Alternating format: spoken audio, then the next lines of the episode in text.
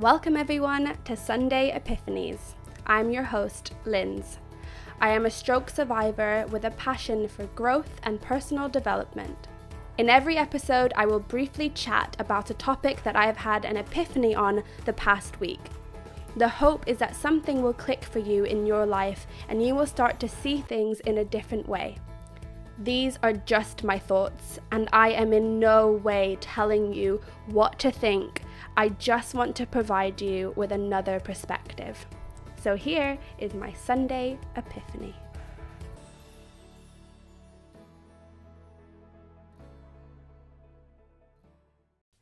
Ask for what you want and be prepared to get it. Maya Angelou. My favourite topic to discuss is the stories that we tell ourselves. What you say to yourself is directly correlated to how you live your life and how you perceive things. I say to myself all the time that words matter. Words do break you. And the words that we say to ourselves, whether positive or negative, can slowly but surely affect your mental health, whether we are aware of them or not. Have you ever heard someone saying, instead of saying, I have to, say, I get to? It's a subliminal message so your brain feels grateful for what you're about to do and to know that you are lucky. I love that. I use that. It has helped me so much. But the other day, it didn't work for me. Yeah, I thought I get to. But I didn't want to.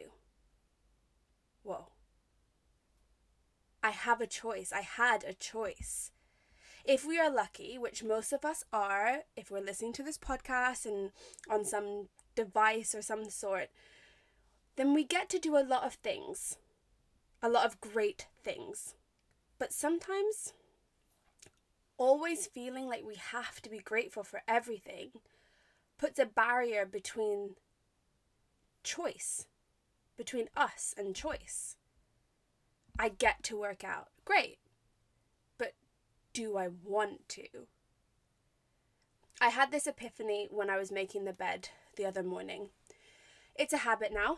I probably haven't left my bed unmade for about four years. And I was doing it and I was saying, I have to make the bed. I have to do it. And then I corrected and I said, No, I get to make the bed. But then I thought, no. I want to make the bed. I want to do this task. That gave me the power of my choice. After four years, I still want to make the bed. And yes, I get to make the bed because I have a bed and I am so lucky. But the biggest driver for me and my motivation has always come from intrinsically. I don't get motivation from other external sources. If I want to do it, or if I don't want to do it, I probably won't. Depending on the situation, but nine times out of ten, 10, I need to do this for myself, even if it is for somebody else. So, this week, I want to challenge you. Right now, we are going into the Christmas week. I'm in London and we have just been told that we can't see our families this year and it's a bit of a shite show.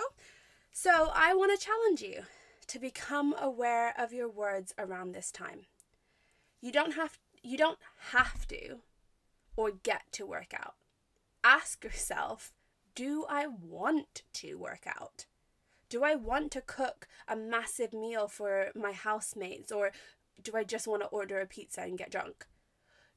You get to do both, but what do you want to do? Do you want to get out of your pajamas or go for a walk or wake up early or anything else that you may feel pressure in doing or feel like you have to or you're grateful for?